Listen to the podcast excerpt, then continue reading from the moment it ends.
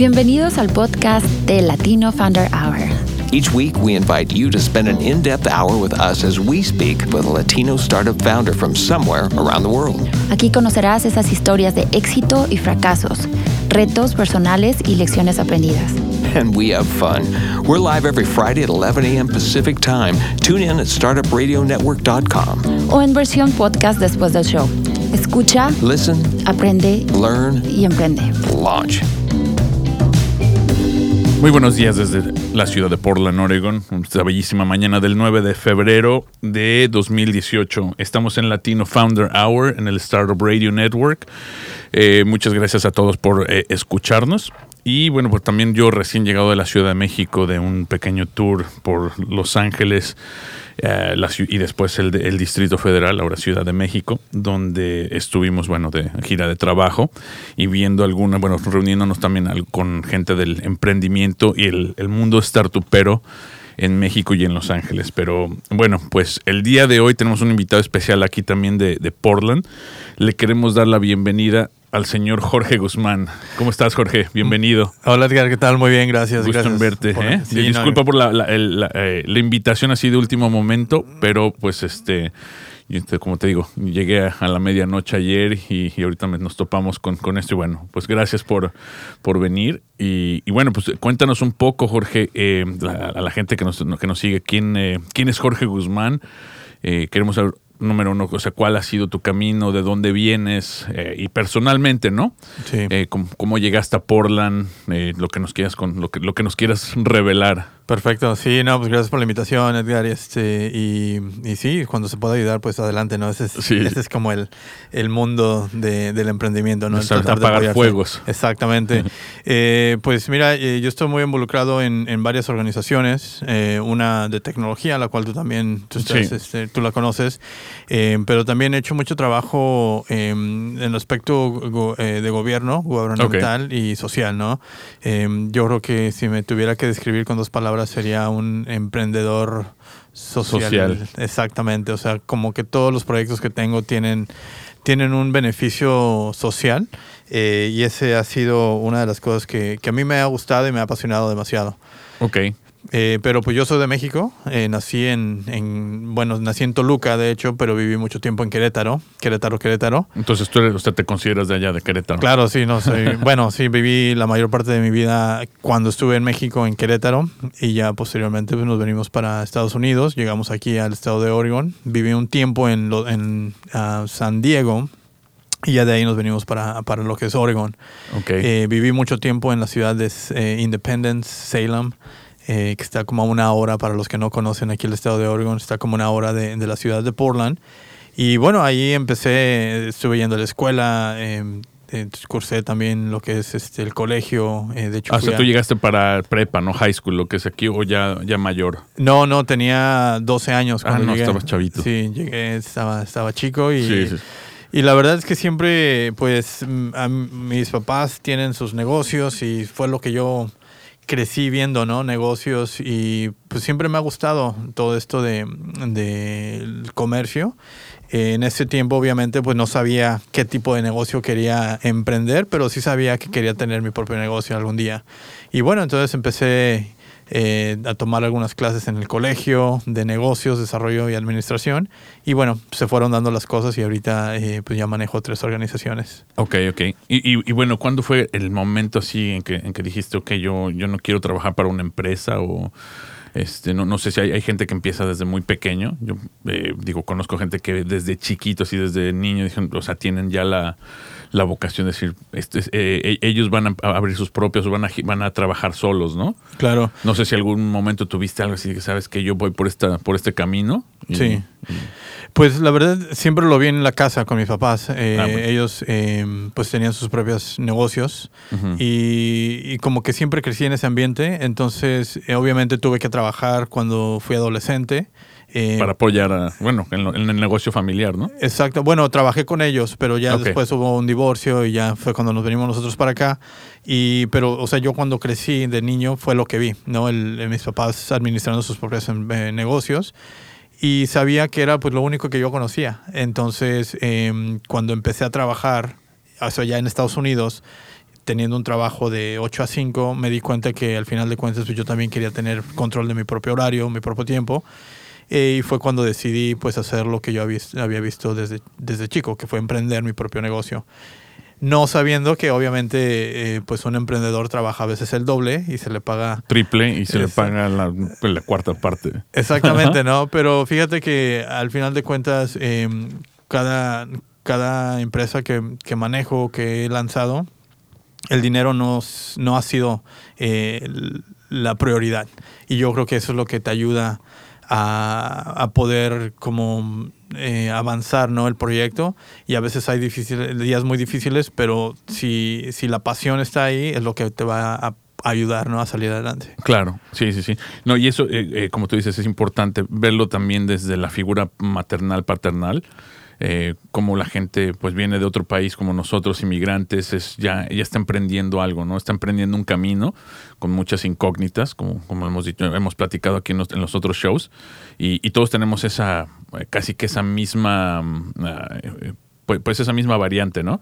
Donde tenemos la misma, la misma finalidad, pues eh, eh, emprender nuestro propio negocio, pero pues muchas veces no sabemos ni por dónde empezar, ¿no? Exacto. Todo bueno, yo quiero ser mi propio jefe o quiero hacer esto o lo otro, este proyecto, pero, ok, ¿cómo, cómo das ese salto, no? Claro. Eh, y que es muy difícil a veces, ¿no? Porque pues no tiene los recursos, no, no, todos, no, todos cuentan con los recursos monetarios o de tiempo, y también pues muchas veces hay que contribuir a la casa, ¿no? Exactamente. Sí, es un, es un paso que se tiene que tomar, es un, es un paso crucial, ¿no? Cuando quieres emprender tu negocio, o sea, es de que te avientas y, y, ya no hay marcha atrás. Eh, pero el tomar esa decisión, eh, fíjate que yo me acuerdo muy bien el día que yo decidí tomar esa decisión, lo, lo analicé muy bien. Eh, obviamente, pues hice todo un plan personal, ¿no? Y pues al final de cuentas me, al final de cuentas me decidí hacerlo y ese día recuerdo muy bien que fue cuando dije, hoy es cuando dejo de ser Jorge Guzmán y me voy a meter de, del 100 a lo que es ser emprendedor. ¿Y, qué fue? O sea, que, o sea, una, o sea ¿qué, fue así el momento de revelación? Digo, si lo quieres revelar, o sea, claro. algo así que haya sido personal, que decir, wow, este es el momento de Eureka. Sí. Y, ya, es hoy y ese día fue literalmente el día en que empezó la, la carrera ya de emprendimiento formal. Eh, bueno, sí, el, el, proceso fue largo, ¿no? fue año y medio. Claro, sí, sí, eso es, Pero me acuerdo muy bien, fue, eh, estaba aquí en la oficina em, y estaba en un viernes, un viernes ya en la tarde, tipo 7 de la tarde, 8, ¿no? Cuando la gente se está preparando, tus amigos se están preparando para salir de antro, tú sabes, a, a tomar. Y, este, y me acuerdo muy bien que estaba yo trabajando, estaba redactando un, eh, pues una propuesta de, de, un, de, un, proyecto y empiezo a ver invitaciones y, este, y fotos en las redes sociales. Y, pues eran invitaciones para una fiesta, ¿no? Que había pues, con amigos que yo conocía. Pero tenía que terminar esto. Y ahí fue en donde tuve que eh, yo hacer la decisión de decir, bueno, esto va a ocurrir eh, mientras yo sea un emprendedor en donde la, va a haber muchas invitaciones, va a haber presión social para salir, para desenfocarme un poco en lo que estaba haciendo. Obviamente, pues sí me gusta salir con amigos, pero ahí fue en donde yo tuve que tomar la decisión y ya fue una decisión que yo tomé en donde dije, de aquí en adelante mi prioridad siempre van a ser los proyectos, independientemente si tengo que estar trabajando aquí a las 7, 8, 9 de la noche en un viernes, en un sábado, un domingo. Y bueno, eh, y fue ese día cuando yo realmente tomé la decisión y desde entonces, eh, te digo, a veces, tú, ves mis fotos que pongo a veces en redes sociales y pues son fotos que estoy aquí trabajando a las 10, 12 de la noche. Y bueno, es lo que yo decidí, realmente lo que me llena ahorita. Ok, y, y ahorita eh, en qué proyectos estás trabajando, o bueno, más bien vamos a empezar por la, la primera trayectoria, ¿no? O sea, ¿cuál, cuál fue el primer paso que diste, el primer proyecto? y, qué aprendizajes tuviste de cada uno, ¿no? Los, los éxitos y, también los fracasos, que son los fracasos que a veces los que más nos enseñan, ¿no? Claro. Eh, bueno, el primer, em, el primer proyecto que, yo recuerdo que, hice fue, em, estaba, creo que estaba en la high school todavía, tenía alrededor de 14, 15 años y decidí empezar a comprar equipo de sonido.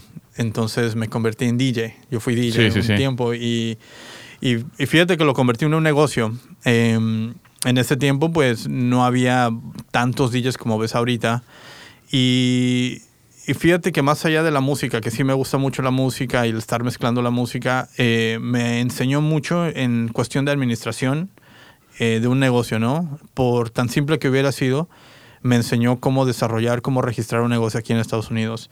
Ok, Eh, ah, o sea, lo hiciste formalmente, ¿no? Sí, No sí. como ah, usualmente a veces hacemos los latinos de empezar, y sobre todo ese, a ese pequeña, a esa corta edad, Claro, de empezar a hacerlo todo por debajo y, y digo que es, es normal, ¿no? Es, em- es emprender, sí. pero no, pues eso es un- una visión muy responsable para alguien tan joven, eh, el empezar a hacerlo bien por, por todas las de la ley y, y pues darte ese- esa experiencia, ¿no? Claro, sí, y la razón por la cual no, eh, la- lo tuve que hacer de esa manera, Edgar, fue porque pues empecé yo a trabajar con, ya, con colegios y high schools que me estaban Ah, contratando, entonces obviamente ellos querían ver el registro para poderme pagar. Para pagar, sí. Y pues en realidad fue algo que me benefició, que sí fue de mucho beneficio porque me enseñó ese proceso y también me di cuenta ¿no? de toda la parte que muchas veces como emprendedor o cuando quieres emprender tu negocio no la vemos, que es la parte de la administración, parte de la contabilidad. legal. Exactamente, Sí. que es sumamente importante para cualquier proyecto. Claro. Eh, Entonces, eh, así como fue como empecé yo, pues mi carrera de emprendedor aquí en Estados Unidos. Te digo, yo ya lo De- había de visto. DJ, De sí. DJ, ajá, así y estuve que 6, 7 años. Wow. Entonces sí, este, pero también no quería ser DJ toda mi vida. No, no, no, eh, claro, y además eso es lo de la edad, ¿no? Temporal y... pero- Exacto. Pero, te da algo, algo que tienes pasión, Claro. eh, te da enseñanzas, exactamente lo que estamos viendo aquí, y todo el aprendizaje ese que dices, güey, para, para cuando eh, te vas formando y, y creando otros negocios y vas madurando, pues ya tienes esa, esa base, ¿no? Así sí, y así fue. Eh, después dejé de, de ser DJ y me metí a trabajar en una, bueno, de hecho trabajé en un restaurante de comida rápida. Eh, el cual también me enseñó mucho, eh, pues toda la parte de administración. Empecé cocinando, de hecho, pero pues, eh, pues gracias al destino, como lo quieras ver, pues me dieron la posición de gerente de, de- de todo el, el negocio, Sí. de toda la franquicia. Y, este, y eso me enseñó, o sea, por todo el entrenamiento que me dieron. Entonces, eso me ayudó mucho a saber manejar pues, los empleados, eh, toda la parte pues, legal y, obviamente de administración, pero ya en otro nivel. Claro, ya- ya, Entonces- eso es más, un poco más corporativo, ¿no? Sí, ya fue más, Sí. más corporativo. eh, no sé si podamos decir la marca o no, pero fue, Sí, este, claro. fue la cadena de Burgerville, de hecho. Ok, sí, Eh, para los que no conocen Burgerville es como, es una cadena de comida rápida, hamburguesas, pero que tienen, usan ingredientes locales nada más, ¿no? Exactamente, sí. Y hasta cierto punto algunos orgánicos que creo que Orgánicos me- también, sí. Me parece. Y bueno, por, por, esa, por medio de ese trabajo, eh, pues me tocó conocer al dueño. En ese momento Ujú. había un dueño nada más, porque hacían varias conferencias para los eh, gerentes. Y bueno, no, lo, no tuve una relación así muy estrecha con él, pero sí lo conocí. Yo tenía, en este momento, estoy hablando, tenía 22 años, 21 años, ¿no? Y bueno, trabajé con ellos por unos 5 o 6 años. De hecho, desde que estaba en la high school, o sea, estaba trabajando Sí, ahí, era DJ, estaba yendo a la escuela. Y a los 24, 22, 23, 24 años, eh, siempre, a mí una de las cosas que siempre me ha interesado también ha sido la bolsa de valores. Ajá.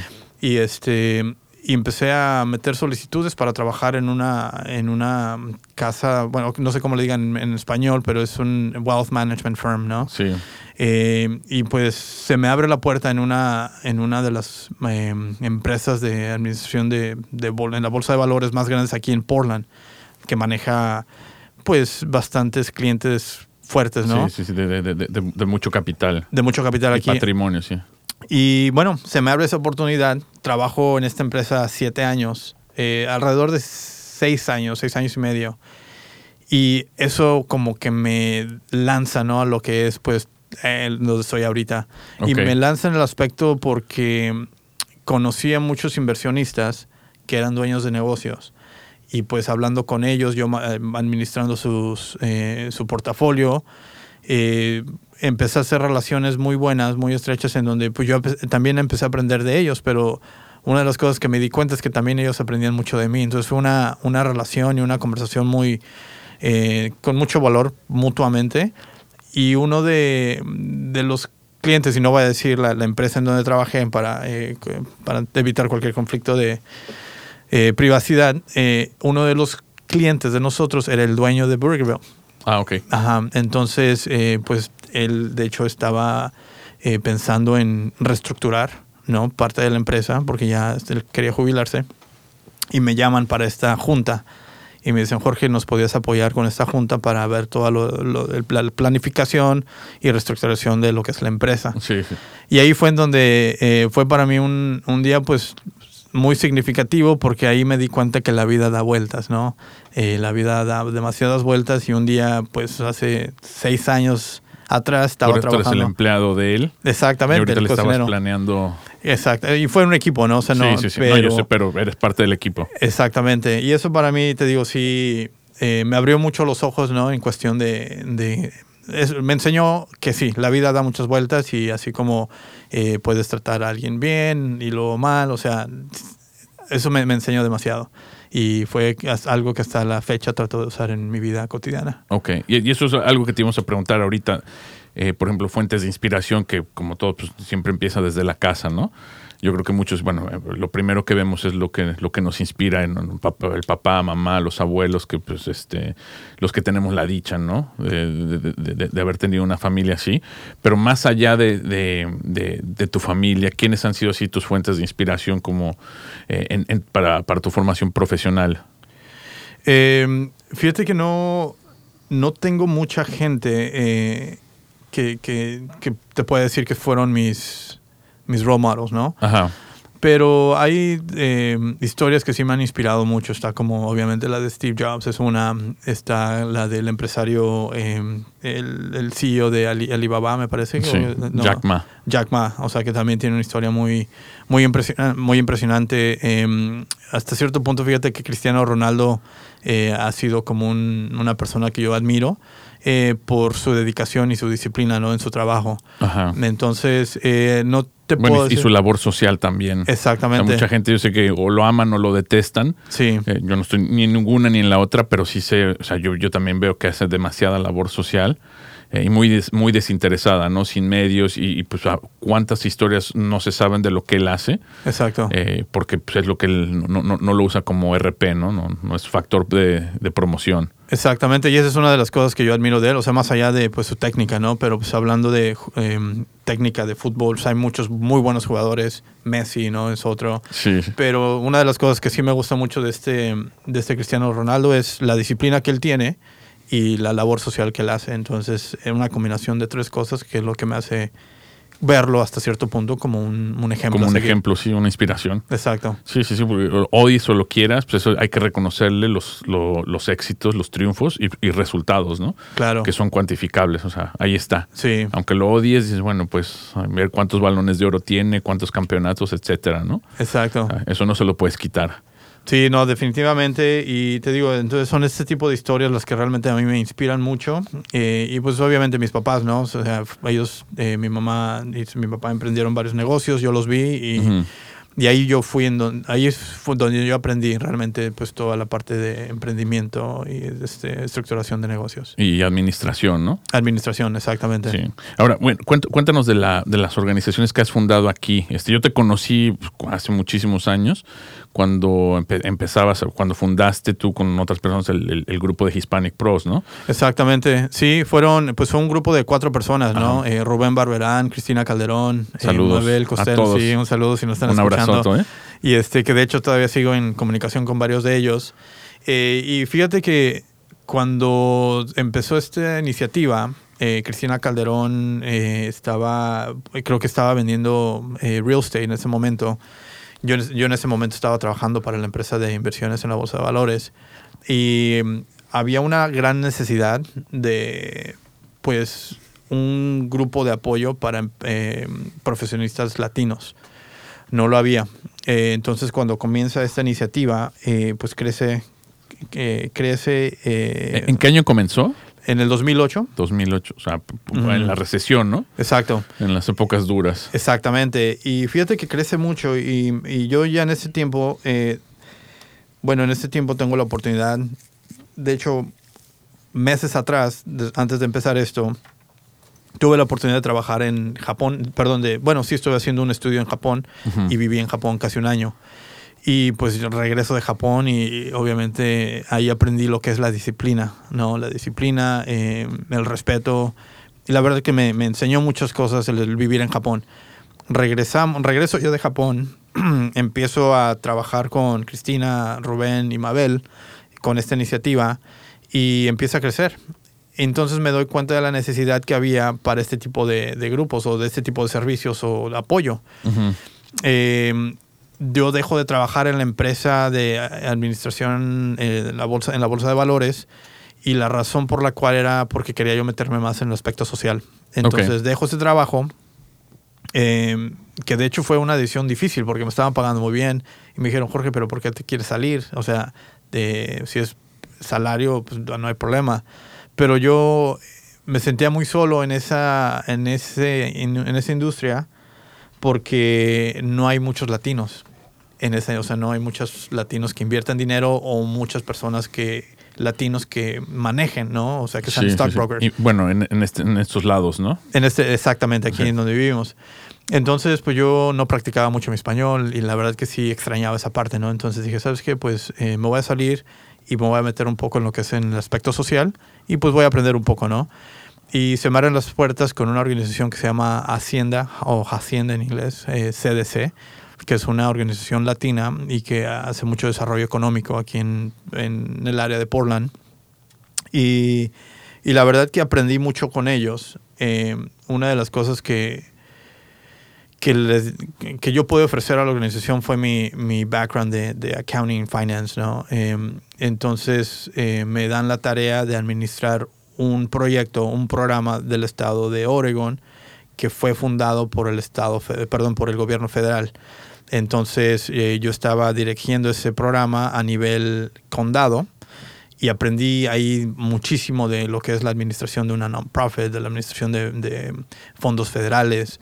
Eh, y, y realmente me gustó mucho, pero sí vi una gran necesidad de innovar varias cosas. Eh, y obviamente la innovación viene de pues la experiencia que yo ya tenía en el private sector, que eso me ahí en el private sector sí, sí. es lean and mean, ¿no? Entonces sí incorporé muchas de esas eh, de esas habilidades en lo que es en la parte de gobierno y non-profit y ahora las las organizaciones que manejo si tú las ves bien, o sea, tienen esa combinación de lo social, el private, pero cómo se manejan también de una manera muy responsable. Ok. Sí, no, bueno, a ver, cuéntanos, este, eh, porque tienes otra organización, ¿no? O sea, ya, ya, ya de, eh, de, Hispanic Pros, te fuiste al, al- al sector eh, entre paraestatal, ¿no? Por decirlo así. eh, Sí. eh, sin fin de lucro. Y después, ¿cómo llegaste al, al sector del- de la tecnología o, ya, ya ahorita con la- las otras iniciativas en las que estás trabajando? Claro, eh, bueno, después, durante el proyecto este de Hispanic Pros, eh, Rubén y yo también comenzamos un proyecto que se llamaba Yuyana, Yuyana Surfboards, que eran tablas, tablas de, de surf. No sé si te enteraste de este proyecto. No, no, no. Ok, Ta- entonces. o sea, tabletas de surf. Eh, tablas, ajá, Ah, tablas. para- para surfear. Para surfear, sí. Y este proyecto, eh, no sé si sepas, este, este Rubén es de Ecuador. Y, y bueno, lo, lo empezamos a platicar, empezamos a desarrollar el proyecto. ¿Pero ustedes surfean? Sí. ¿O surfea? Bueno, él surfea más que yo. De hecho, yo empecé a surfear por, por él, ¿Por porque Rubén? siempre me invitaba y yo así como que no, no, no sé si me van a comer Pero a ver, a un ver, tiburón. ¿su- ¿surfean aquí o Sí, Aquí nos hace- vamos. ah, bueno, la, la gente que no sabe que hace frío Sí. y el mar es frío, o sea, no aquí no es como me- meterse al mar en, en Acapulco o en Cancún, no, el, el mar es de, de 50 grados, este, de ahí no para, ¿no? Sí, o más, O más, más, más frío. más frío. sí. Eh, sí, no, aquí nos vamos a surfear. Eh, Bueno, yo ya tengo tiempo que no, que no he salido, pero él sí sigue yendo, ¿no? Y de hecho él fue el que me, que me, de alguna manera me conectó al deporte. Y bueno, em- empezamos a surfear, nos íbamos seguido, en- me acuerdo en ese momento, pues nos íbamos a la o playa. sea, y- y es eso de wetsuit a full, ¿verdad? Porque Sí. si no, sí te... Sí, con Sí, eh, guantes, guantes y gorro. gorro y las, eh, las botas, ¿no? y cuidado también- con los tiburones, este... White, white los shark. white sharks, ¿no? Sí, aquí Puta, sí. Qué, qué divertido. acá. Entonces realmente que nos la pasamos bien, eh, salíamos de surfear y platicábamos ahí en la, en la arena, ¿no? Y de hecho tuvimos varias juntas ahí en la arena de cómo íbamos a lanzar Al este calor de proyecto. la fogata y con unas chelas, ¿no? Y fue, o sea, como se hacen las cosas. exactamente, la verdad es que nos la pasamos muy bien. Y bueno, em- empezamos a emprender este proyecto que se llama eh, Yuyana, o se llamaba más bien Yuyana Boards. Eran tablas de surf que estaban, que las fabricaban o las manufacturaban en Ecuador. Era una, Ok. era una familia, eh, pues, eh, ya con muchas tradiciones. eh, eh, indígena, ¿no? Eh, local ahí en Ecuador, en montañitas, y estas tablas eran de balsa, de, de- De la tabla madera. balsa. Sí. Que es este, es más resistente, pero también es más, eh, flota más, ¿no? Exacto, y es muy ligera. Es muy porosa, sí. Sí, entonces eh, pues estábamos haciendo esas, esas tablas, las estábamos mandando para Estados Unidos y aquí empezamos a distribuir. Y de hecho esa fue la razón por la cual yo me fui a Japón, porque Japón era un mercado al cual queríamos entrar. Entonces empezamos a desarrollar este proyecto y ya por cuestiones del destino, eh, pues no resulta el proyecto, no porque no había demanda, pero pues ahí después hubo un, un, un tema interesante, ¿no? Que, eh, que bueno, un consejo para todos los, los emprendedores es de siempre tener todo en contrato. El problema no fue con Rubén, fue con otra persona que después se incorporó dentro del proyecto. Y bueno, eh, lamentablemente se perdió el proyecto. Eh, afortunadamente Rubén y yo seguimos con una, una relación ¿no? De amigos, pero pues fue algo que creo que a los dos nos enseñó demasiado. Eh, Y eso es uno, por ejemplo, es lo, como lo que decíamos, ¿no? Que aprender de los fracasos. Y los fracasos pueden ser pues, de muchos lados, ¿no? Eh, pueden ser propios y uno dice, bueno, pues sí, yo, la, yo, yo, yo fui el que cometió el error o, o por razones externas. Pero pues este- en, en este caso, pues eso, eso te da una, una, una, un- un- un- una enseñanza muy grande, ¿no? Claro, sí, la verdad que Pues- esa, esa situación nos, nos enseñó mucho a mí en lo personal. O sea, para no entrar en detalle, lo que pasó fue, eh, yo estaba estudiando en una universidad aquí en Portland, eh, uno de los maestros se, se entera del proyecto, era uno, uno de mis maestros, y me, me dice, ¿no? Jorge, ¿cómo te puedo apoyar en el proyecto? Me gustaría ser parte, eh, pero me gustaría formar parte de la empresa. Me dice, te puedo conectar con inversionistas, etcétera, Sí. etcétera. Y pues obviamente era mi maestro, le confiaba. Y bueno, al final de cuentas, pues no, no fue así, ¿no? Y, todo se dio eh, porque no tuvimos los documentos necesarios. Entonces, eh, a mí en lo personal me afectó mucho porque fue un proyecto que yo le veía mucha visión, le metimos demasiado tiempo, eh, hubo capital que se invirtió, eh, hubo viajes, ¿no? O sea, yo le invertí Sí, sí. mucho también. Pero al final de cuentas, eh, bueno, pasa esto y a mí me afecta mucho en lo personal, me afecta mucho en, pues en varias, en varias áreas, ¿no? Pero me enseña mucho también. Eh, y es ahora, o sea, como dices tú, los fracasos son los que más te van a enseñar en la vida.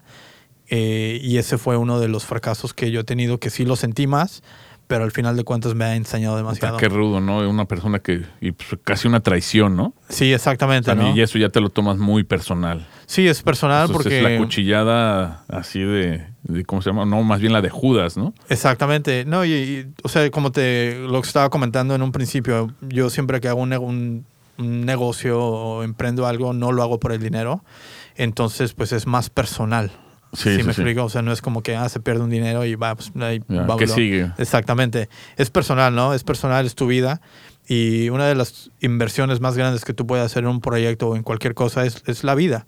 Es el tiempo. Porque es el tiempo, el tiempo no regresa. No, el El dinero, dinero va y viene. Exactamente. Pero la vida, el tiempo, Sí. No el no sacrificio en tiempo, eso no se compensa. Exactamente, ¿no? Entonces, cuando pasa algo así y tú lo haces por la pasión que le tienes al proyecto, sí se siente, Sí, sí, sí. ¿no? Pero al final de cuentas, como te digo, me enseñó demasiado y bueno, entonces eh, ya salí de, esa, de ese problema.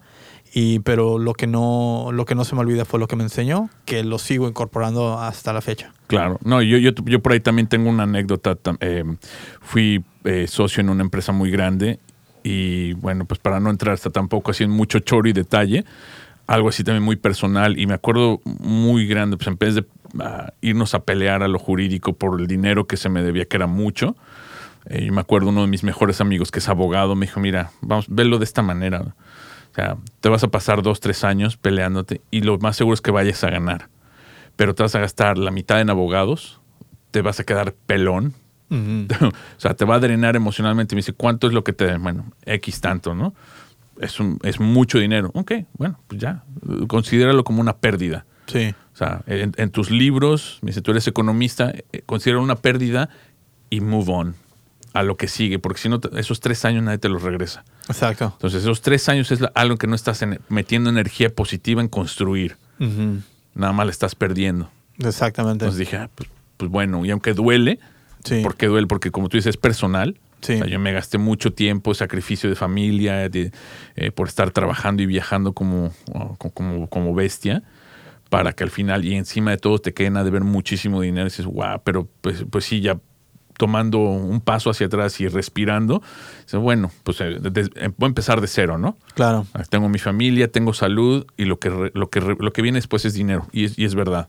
Sí. O sea, el dinero, ok, se borró, empiezas, pero el tiempo no. Exactamente. Sí, no, y es una, es complicado, ¿no? Dejarlo en ese momento, o sea, sientes que, que ese es tu mundo. Claro. y, sí. y es difícil verlo desde otra perspectiva, pero y, y es un proceso, o sea, o sea, es un proceso en donde sí te duele, es un proceso en donde claro. tienes que reflexionar, ¿no? Eh, y pues ver, o sea, qué pude haber yo hecho mejor y te digo, y tarda, Sí. o sea, y depende de cada persona, ¿no? Hay personas que pues pasan por un problema y en tres, cuatro meses ya están. Eh, pero hay otras personas No, que... y yo te voy a decir que eh, esto lo resumí ahorita en 30 segundos, pero a mí me tardó más de un año, ¿no? O Exactamente. sea, el odio que te digo que yo sí me encontraba a esta, a esta persona, yo o sea, con, con mis manos lo, lo ahorco. Ujú. Bueno, lo ahorcaba, ahorita ya se me pasó, ¿no? Sí, Pero en ese momento sí, o sea, si me lo llegaba a topar por algún lado, pues le arrancaba la cabeza. sí. Y, Y es- entonces lo que dices, wow, pues este poco a poco se va extinguiendo ese odio bueno, mejor lo canalizas a, a, pues, a energía positiva, construir otra cosa, ¿no? Dices, "Bueno, ya, aquí ya me, ya me torcieron, ya me la atoraron, sí. ¿qué, qué es lo que sigue para mí, no? Y la verdad que así lo, lo sentía yo, Sí. eh, pero eh, a mí me, me ayudó en el aspecto de que, bueno, obviamente pues en lo legal y todo eso aprendí demasiado, pero también en lo espiritual y en lo personal, ¿no? O sea, cómo te recuperas de algo así. Eh, y, y obviamente pues te hace a ti también más, más fuerte, no, no más rígido, pero más fuerte en el aspecto de que, pues ya, o sea, si pasas por algo así, eh, si te vuelve a pasar, obviamente utilizas lo que ya aprendiste para que no Claro. te pase, pero pues eso está fuera de nuestro control. 100%, sí, sí, sí. Pero si llega a pasar, ya lo puedes asimilar de otra manera. Sí. No, ¿no? Y, hay- y como tú dices, bueno, por ejemplo, en tu caso había manera de prevenirla, en el mío también, digo, hubo, eh, pues ya con el tiempo tú te das cuenta que hubo, hubo banderas rojas, ¿no? O, avisos, dicen, "Ah, aquí ya empezaba mal, y ahora pues ya lo ves, ¿no? Pero pues, eh, ya hay maneras ahora que dices, bueno, ya me enseñó, ahora de ahora en adelante pues me va a proteger, ¿no?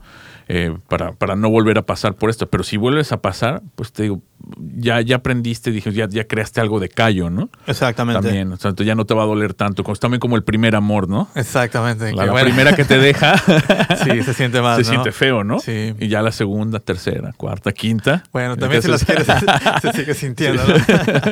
no, pero eh, honestamente, la verdad que sí, ah, fíjate que ahorita pues sí doy gracias de que me pasó, o sea, tan loco como Sí. lo- se escuche, doy gracias de que me haya pasado porque honestamente me enseñó demasiado.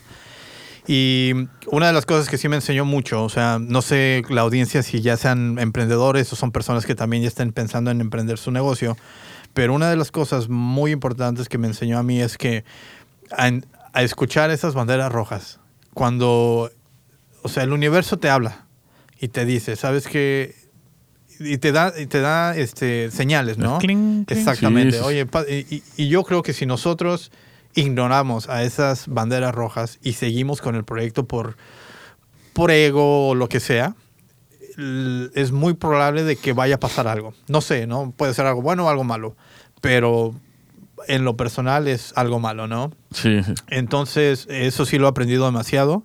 Y ahorita pasa una, dos tal vez, y, me- Ya. y tomo otra dirección, ¿no? Y he aprendido y soy muy sensible en ese aspecto. Ujú. Y hasta la fecha realmente pues eh, agradezco porque me ha ayudado. Me ha ayudado a tomar esas decisiones.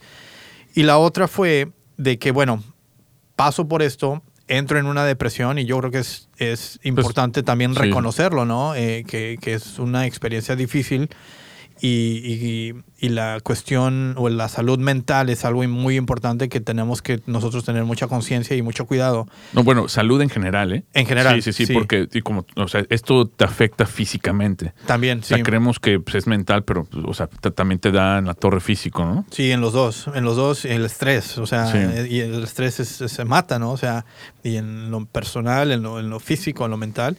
Y entonces yo estoy pasando por esto y me meto de lleno a surfear y me meto de lleno a, o sea, a irme al bosque a caminar. Y, y entonces me doy cuenta de lo importante que para mí fue el reconectarme con la naturaleza. Me ayudó mucho, fue mi terapia. Y empecé a investigar, ¿no? Oye, y, y la neta, perdón que te interrumpa, qué chido, ¿eh? Porque pues, hay mucha gente que en esa e- época de depre, Ajá. y yo he conocido, ¿no? Que se refugian en el alcohol, en las drogas, y eso pues, es una espiral mucho más difícil de, eh, de salir, ¿no? Sí, O sea, es, es, digo, y es, es entendible. Eh, la, la gente pues, se tiene que refugiar en algo, pero pues, te, te refugias en, en- en las drogas, el alcohol, y es a donde pues, puedes perder familia, te puedes meter en problemas legales ya más, más serios y de salud. Exactamente. Y, y honestamente, o sea, ahí le tengo que reconocer a este Rubén. Y en ese momento mi, la persona que era mi novia, eh, son dos personas obviamente separadas, pero Sí. Rubén por el surfing, ¿no? Me decía, él me, él me seguía invitando, oye, pues vamos a surfear. Y sí me iba y eso me ayudaba mucho. Ya después yo empezaba a ir solo o con otros amigos, pero pues al final de cuentas él fue el que me conectó a ese deporte y mi exnovia, que fue la que me conectó mucho a ellas de Europa, entonces ella, ellos crecieron, o sea, con ese ambiente de Ujú. salir a caminar en El, el, senderismo y todo eso. bosque. Exactamente, y, y por medio de ellos dos fue que yo me conecté a lo que es la naturaleza y me ayudó, o sea, lo, lo Sí. noté y empecé a investigar. O sea, eh, el índice de, de- de diabetes en la comunidad latina, de sí. obesidad, Oh, por cierto, aquí tengo unas estadísticas, pero continúa con. Eh, y me doy cuenta de que hay una gran necesidad de eh, una gran necesidad de pues de resolver este problema, ¿no? Hasta cierto punto. Y fue cuando mi otra organización da inicio. Es cuando nace esa idea que ahora se llama Vive Northwest. Ok. Entonces, Vive Northwest es una organización sin fines de lucro eh, y tenemos tres áreas en las cuales nos enfocamos. La primera es en conectar a la comunidad latina eh, con áreas verdes, ¿no? Sí. Eh, ya sea armamos excursiones. Ah, de aquí hecho, en Oregon, ¿no? Aquí en Oregon. De hecho, mañana, si, si tienes tiempo, te invito. Tenemos una excursión a, a la montaña Hood, que nos Ok. vamos a ir snowshoeing. eh, dos, dos millas a la montaña. y ¿A, a qué hora es mañana para los que los que eh, sintonizan de aquí? Este, ¿a qué hora es- a, a qué hora tiene, dó- dónde y a qué horas, no? Eh, vamos a salir a las 6 de la mañana. Eh, nos vamos a ver aquí en Portland. De hecho, no sé si pueda dar la página. eh, Sí, sí, sí, sí, adelante. Es Vi- Vive. De hecho, está todo en Facebook. Es Vive, así como en español, vivir. Vive Northwest, NW. Y si lo buscan así en Facebook, ahí les va a aparecer. Es un logo que tiene, eh, que dice Vive con colores, con letras de colores. Vive N de Nancy W. Para la gente que, que lo pueda meter en Google, o sea, para en, en, eh, la página web y en Facebook. Exactamente. La página web es vivenw.org. Ah, ORG, perdón. ORG. Organización sin fin de lucro. Exactamente. Y bueno, eh, entonces mañana eh, tenemos ex- esta excursión y hacemos excursiones durante el mes. Y la idea es conectar, ¿no? Conectar a la comunidad latina, que se, se incorpore, que se sienta más cómodo, que sepa qué, eh, qué equipo utilizar. Y hacemos varios tipos de excursiones. Mañana, como, como te comentaba, estamos eh, yendo a la, a la montaña. Para Pero- la nieve, es una caminata sobre la nieve con estos zapatos especiales, ¿no? Exactamente, Sí. que parecen raquetas. ¿no? Raquetas, sí. Sí, entonces vamos a llevar de esos, eh, pero también hemos hecho eh, surfing, hemos hecho stand-up paddle, hemos hecho de- diferentes actividades. Sí. Bueno, y aquí, y aquí la gente que nos, nos sintoniza de fuera, pues es lo que tenemos de ventaja, ¿no? Que en Portland tenemos el mar a una hora, Exacto. la costa, tenemos la montaña a 45 minutos, entonces uno puede ir a surfear o al día siguiente se puede ir a, a la montaña a esquiar, a escalar, a hacer esquí eh, o a los lagos a hacer kayaking. O sea, tenemos, bueno, a- nosotros tenemos la, la fortuna de vivir en este estado, ¿no? Exactamente. En otros lados no, no, no está tan... No tanto. No, no ten- no tienen tanta diversi- ecodiversidad como aquí. Así que los invitamos a que visiten, pero que no se queden porque ya estamos. No, no, no, vengan a visitar y, y- y ya. Y adiós, lléguenle. ¿no? Sí. No, pero mira, Jorge, eso que mencionas, eh, de hecho tenemos aquí unos apuntes de lo de la- el- el- los altos índices de diabetes y de obesidad en- entre los latinos. Eh, México es el segundo país con índice de diabetes después de Estados Unidos. Y, y bueno, los latinos dentro de Estados Unidos son uno de los, de, de los grupos étnicos con más, indi- con más altos índices de obesidad y de diabetes aquí.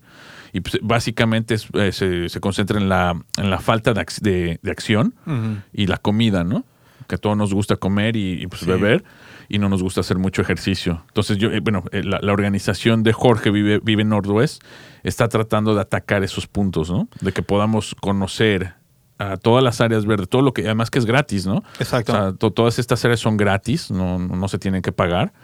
Eh, son impresionantes. A, mí me gusta mucho hacer senderismo, escalado un par de montañas y es, o sea, no, no, no, no puedes comparar el estar tre- en, en- en- arriba del Monte Santa Elena o Hood o Adams y ver todo el valle a cualquier cosa que puedas ver en la tele o en, o en tu teléfono, ¿no? No tiene comparación. Sí, y aparte el respeto que se le tiene ya, la, o sea, cuando te conectas con la madre naturaleza en este, Claro. o sea, ya la, la proteges tú también. Sí, sí, no, o sea, por lo menos en mi caso me aseguro de que siempre que vayamos no dejemos lo que le dicen aquí, leave no trace, no Sí. dejamos basura, tratamos de limpiar cuando Como que no pasó nada, ¿no? Como que ni fueron. Exactamente, porque al final de cuentas la idea es eh, dejar este tipo de mm, pues tesoros naturales para las próximas generaciones. Claro. Entonces eh, lo vemos desde ese punto de vista, eh, también lo vemos desde el punto de vista de la salud, cómo lo utilizamos para mejorar nuestra salud. Y, y bueno, esa es la primera parte en donde nos enfocamos con Vive. Y la segunda es, eh, hacemos mucha investigación, empezamos ya a trabajar con organizaciones como la Universidad de Washington, la. Universidad del Estado eh, de Oregon, eh, con el Estado de Oregon. Ahorita estamos viendo un proyecto con OHSU en hacer bastante investigación y a mí es lo que me apasiona mucho. Entonces, eh, pues esa parte también es una parte que está dando muy buenos resultados y estamos aportando demasiado ¿no? a, a- a este tipo de investigaciones. Eh, ¿Qué tipo de investigaciones son? Son. Estamos trabajando directamente con doctores y Ok. researchers y estamos viendo pues eh, factores como un ejemplo, por decir, eh, se está pensando empezar a, a- ¿cómo se dice? Subscribe, prescribir. Eh, pres- La prescripción. La prescripción, eh, o sea, sería medicina tradicional eh, com- en combinación con, les dicen aquí, doses of nature. Ok. Eh, o sea, sea, algo más naturopático, ¿no? Exactamente, eh, sin entrar tanto a lo que es la parte de las hierbas y todo Sí, eso, sí, sí. pero es como que, ok, tómate esta medicina y aparte necesito, el doctor, ¿no? Te la Claro. prescribe eh, 40 minutos, eh, tres veces a la semana, eh, caminar en este tipo de, de ambiente o de, de áreas. Entonces ya empezamos a combinar esa parte y te digo, estamos trabajando ahorita directamente pues con, con, Con universidades. con universidades y, y dos y hospitales. Exacto. Entonces, esa parte es algo que sigue desarrollándose y este y una, un área que a mí me, me está apasionando mucho. Y, y esto enfocado a los latinos, ¿no? Al Eh, mercado latino ya es el mercado general. Es, en- es enfocado al, al mercado general. Ok. Sí, o sea, ahorita tenemos un, un énfasis en la comunidad latina, pero, o sea, Eh, O sea, Hay peleando otras- para exactamente. Sí, porque al final... el tema de salud general, ¿no? Sí, sí, sí. La salud, pues, no, o sea, no discrimina. No, claro que no. ¿no? Y este, La entonces- obesidad no discrimina. No, La diabetes tampoco. Claro. Este, entonces sí, estamos haciendo investigaciones ahorita sí enfocados en la comunidad latina, pero en algún momento vamos a utilizar mucho de los modelos que ya estamos utilizando o que hemos creado para aplicarlos en otras comunidades. Ok. Y es así como en, en el, en el ambiente de los startups, o del emprendimiento, es como se escala, ¿no? Empiezas en un nicho Sí. y después terminas, te das cuenta que esto es aplicable a, a todo mundo. A un, You're listening to sector the Startup grande, Radio Network. Listen, learn, que es tuyo, ¿no? launch. Ya Exacto. probado el 10% of our gross revenue goes directly to women entrepreneurs in developing countries around the world Sí, through Kiva's sí, lo que está microfinance pasando y la program. verdad es que pues estamos, eh, yo a mí en lo personal me gusta mucho, o sea, por lo que significa para mí Sí, sí, eh, y, y ya verlo, o sea, ya tangible, que ya es un proyecto que empezó cuando yo estaba, pues uno de los puntos más difíciles de mi vida Ujú. y verlo a donde está ahorita realmente que para mí es, eh, pues, muy motivador, ¿no? Sí, sí, sí. Eh, y bueno, ese es uno de los proyectos que estoy muy, eh, muy involucrado ahorita. Soy el director de esa organización y pues ahorita tuvimos ya la gran fortuna de, de empezar a contratar, que lo cual facilita y ayuda ¿no? a pues, seguir creciendo. Y la otra empresa que tengo, eh, o que de que soy parte también, se llama Versi, que es una empresa de tecnología, que tenemos nuestra propia aplicación. eh, y la aplicación es prácticamente un directorio para la comunidad latina, tipo Yelp, eh, pero es bilingüe. Entonces, cuando la persona la descarga, puede eh, elegir el idioma que ellos deseen y toda la información se traduce este, automáticamente. Ok. Y eso es para, para buscar negocios y para buscar este servicios, ¿no? Pero de la, dentro de la comunidad latina. Exacto. O sea, muy, muy este, targeteados a, a la comunidad latina dentro de Estados Unidos. Así es, sí. Sí. Y los negocios que tenemos son negocios latinos o no latinos, pero son negocios que tienen un interés en llegar a ese Al mercado. público latino. Sí, o sea, ¿a qué? Abogados. Abogados, doctores, Doctores. eh, restaurantes, Sí. eh, bares, eh, escuelas. Ok. Sí, eh, entonces sí tenemos Es una un punto de conexión de, entre la comunidad latina y los servicios, ¿no? Exactamente, sí, y pues la gente obviamente puede dejar sus reviews, eh, comentar, entonces es algo muy interactivo eh, y, y bueno, eso sí es una plataforma que está diseñada para propagarse por eh, Pues no solamente a nivel nacional, ¿no? Sí, Sí, sí, sí, entonces- no, en cuestiones de escalabilidad, escalabilidad no tiene limitaciones. O sea, eso es un, algo que se prueba en, en- en un punto y, y es fácilmente replicable en los demás, ¿no? Así es, sí, sí, siendo una, eso sí es una empresa for profit, entonces pues el modelo es un poco diferente, ¿no? Sí, sí, sí. En ese aspecto. Y bueno, también tenemos otros servicios de tecnología, pero el enfoque principal es lo que es la, la aplicación. Sí. Y Sí. mira, algo que tocas aquí y, y- y yo he tenido conversaciones con mucha gente, ah, en el enfoque de- del for profit y, y, bueno, del, del sin lucro y con lucro, ¿no? Y ya, ya hay como una disyuntiva porque también hay mucha gente que piensa, y sobre todo en la comunidad latina, que el hacer dinero es malo. Y, y cosas que yo me he dado cuenta trabajando con algunas, este, eh, eh, bueno, haciendo sociedades y algunos proyectos con eh, organizaciones sin fin de lucro, es de que y- eh, sí, sí tienen que tener un modelo más sustentable de desarrollo financiero. Porque el hacer dinero no está mal, digo, si se hace bien, ¿no? Claro. El dinero, el, el hacer dinero te, te facilita continuar haciendo tus labores de apoyo. Sí. Pero es que luego también eso la, la gente como que te lo recrimina y más el latino, ¿no? Que si estás haciendo dinero, cree que te estás este, transando a alguien o, o, o- o ya viene la envidia. Y al contrario, eso debe ser un factor de orgullo para decir, mira, yo estoy haciendo dinero, pero estoy regresando y esto me permite hacer otras cosas, ¿no? Sí. O sea, me permite regresar ese, ese dinero en, fo- en- en, eh, pues en, en tiempo o en apoyo a otras instituciones. Así es. Entonces es algo que también yo, a- ahorita hemos, estado platicando con mucha gente también de dentro del sector de sin, fin- eh, sin fines de lucro, para ver de qué manera este, se les puede apoyar para que eh, tengan un modelo de, de trabajo mm, similar al- al, este a, los que tenemos los, los que somos con fin de lucro, pero básicamente para garantizar la sustentabilidad de sus, pro- de sus programas, ¿no? Claro. Sí, es que el dinero es obviamente necesario, ¿no? Eh, es muy necesario para poder hacer cualquier proyecto. Eh, y sí, lamentablemente, pues eh, creo que nuestra comunidad sí lo, lo hasta cierto punto lo ve un poco mal. Eh, y como dices tú, creo que la envidia siempre empieza, lamentablemente. Es algo de que yo no, yo no me enfoco mucho. O sea, yo siempre sigo con mis proyectos, pero pasa, ¿no? Y, y se siente. Eh, y, y me gustaría que fuera diferente porque si hubiera más colaboración, más de que, oye, Claro. cómo te apoyo, cómo me apoyas, cómo trabajamos juntos, Sí, pudiéramos crecer mu- aún mucho más. Pero pues no estamos ahí todavía y creo que es una oportunidad para poder llegar ahí. Sí, no, no, no. Sí. Y, y eso lo hemos platicado también aquí en el programa y en, en- en otros foros. Eh, la, la falta de, cola- de colaboración en el, en el mundo latino, ¿no? Eh, sucede mucho aquí, eh, pero algo me sí, sí, vengo muy contento de México. A- ayer llegué y, y estoy viendo que hay ya unos un, un- un ecosistema de, de startups mucho más colaborador con una mentalidad más americana, ¿no? El poder decir, ¿sabes qué? Pues vamos a echarle entre todos y alguien va a salir y ese alguien va a jalar a los demás, ¿no? Sí. Entonces, esta nueva generación, yo estoy viendo que te- tiene mucho potencial eh, de startuperos en México y, y bueno, pues ojalá la podamos exportar, ¿no? Sí. Para, que, para cambiar la mentalidad de la gente aquí, porque pues siendo tantos, siendo 50 millones, eh, tendremos como para mucho más, ¿no? En este país. Definitivamente. Y fíjate, lo- me gusta mucho lo que está pasando en México y en otros países latinoamericanos. Colombia es otro país. Sí, Ecuador también. Ecuador.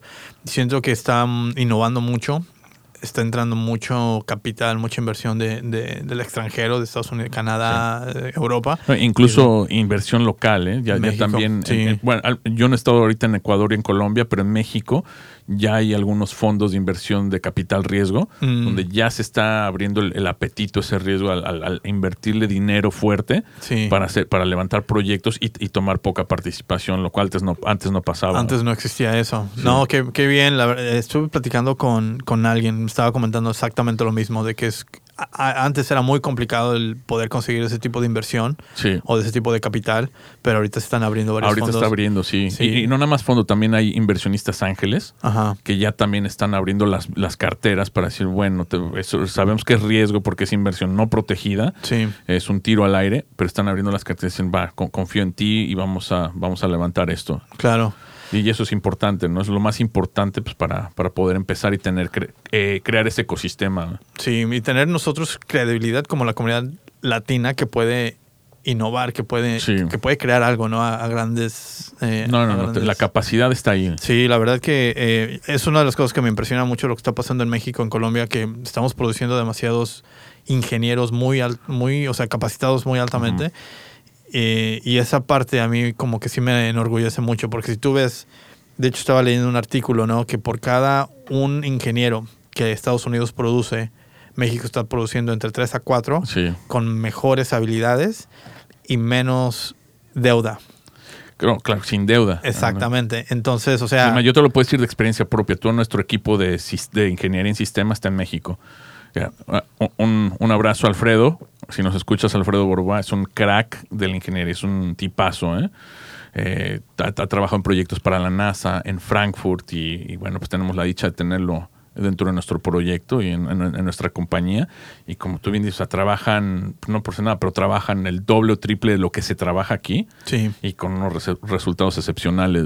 Sí, sí, no, la verdad que pues eh, un saludo a todos los de México y todos los, Sí, de Latinoamérica. Latinoamérica, sí. están haciendo, creo yo que están haciendo las cosas muy bien desde la parte de gobierno, creo que ya se está poniendo un poco las pilas también y están cambiando muchas cosas eh, y siento yo que sí, o sea, eh, hay mucho potencial. Sí, no, no, no. eh, Este, yo creo que en los próximos cinco años ah, estamos. pre- yo, yo quiero pensar que vamos a tener un Uber mexicano o el Uber colombiano, ¿no? Una, una compañía, un unicornio de ese, de ese tamaño, Sí. pero ya hecho en México. Eh, Sí. ¿Por qué no? Porque digo, el talento está ahí. A veces lo que no hay es el, el capital para poder eh, no nada más empezar, sino escalar también esos proyectos.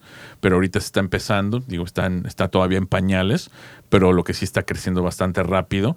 Y también ya la colaboración ahorita con, eh, con, con actores de, de Estados Unidos, ¿no? con Silicon Valley, eh, aquí en Portland. Entonces estamos también creando esos vínculos para- y, sobre- y este va a ser uno de esos foros, ¿no? Para traer al mundo startupero, ya sea que estés en Madrid o en Quito o en Barranquilla, en Cali o en Distrito, bueno, Ciudad de México ahora, eh, conectarnos todos para saber qué está pasando y qué podemos hacer, ¿no? Escalarlo a nivel mundial. Claro.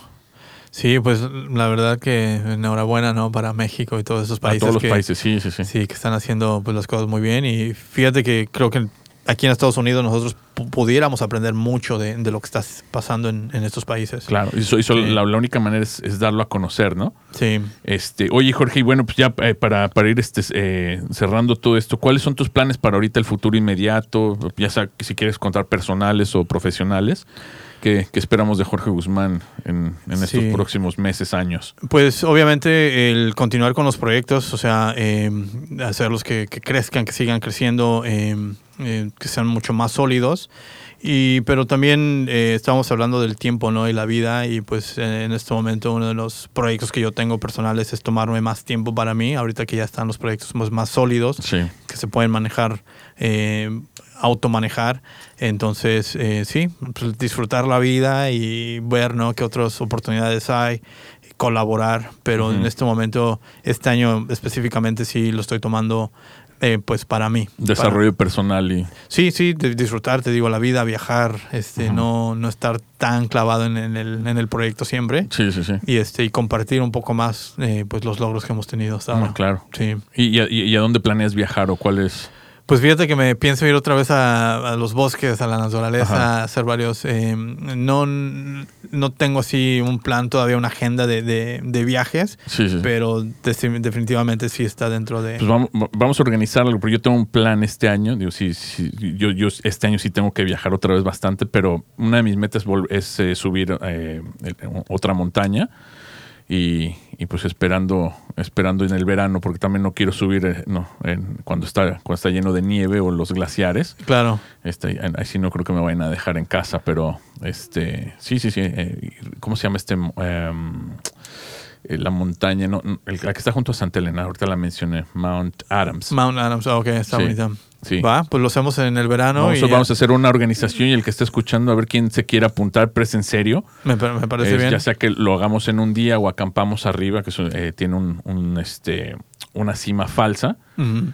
Y di- dice, bueno, he visto unos atardeceres espe- espectaculares, entonces puedes acampar ahí y después ah, hacer el- la cima al día siguiente. Me parece bien. Y después hacemos una cápsula para hablar de esa experiencia. Claro, sí, sí, sí, sí, todo para que la gente pues, que quiera venir, pues es, es gratis. Claro. Eh, Nada más tengan que entrenar, no, no morirse, porque el que se quede, se queda, ¿eh? Eh, Sí, sí, sí. Yo, yo- no. yo- yo no bajo a nadie, yo no soy cargador de bultos y creo que Jorge tampoco, entonces vamos a entrenar.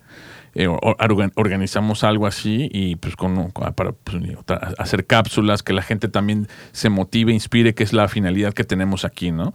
Que ya por eso eh, estamos con, trayendo invitados de la, eh, de la onda latina, startupera, para que gente escuche las historias y nos conozca y sepa, bueno, pues esto, estos chavos están haciendo cosas grandes, bueno, o no tan grandes, pero inspiradoras y motivacionales, ¿no? Y, so- y siempre con, con acciones, Sí. no, no nada más con palabras. Claro.